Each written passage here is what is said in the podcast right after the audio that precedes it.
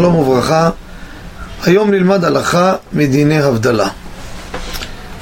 מה קורה אדם שלא עשה הבדלה?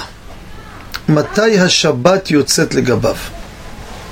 שהרי כידוע, לעשיית מלאכה צריך אדם לפחות לומר המבדיל בין קודש לחול. או אתה חוננתנו, או הבדלה על היין.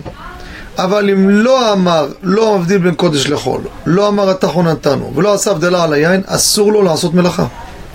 הבדלה על הכוס היא בעיקר להתיר אכילה ושתייה.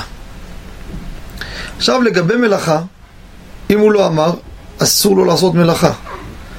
השאלה היא, מה, הוא נחשב למחלל שבת? אז הוא לא אמר, אבל שבת יצאה.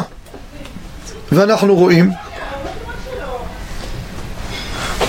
ואנחנו רואים יש אנשים שעדיין לא זכו, אבל הם שומרי שבת, או חלילה יש כאלו לא שומרי שבת. מה, האם בגלל שהם לא עושים הבדלה, יירשם להם עוד עבירות? הלכה למעשה, בצאת השבת, השבת יוצאת. מי שיעשה מלאכה עובר איסור, לא איסור מלאכה בשבת. עובר על איסור שעשה מלאכה בלי לומר מבדיל בין קודש לחול. וזה רק בפעם הראשונה. לגבי הבדלה, זה משהו אחר. הבדלה לספרדים, סוף זמנה, יום ראשון בלילה. אם לא טעם כלום. אם טעם, זה עד מוצאי שבת, סוף הלילה.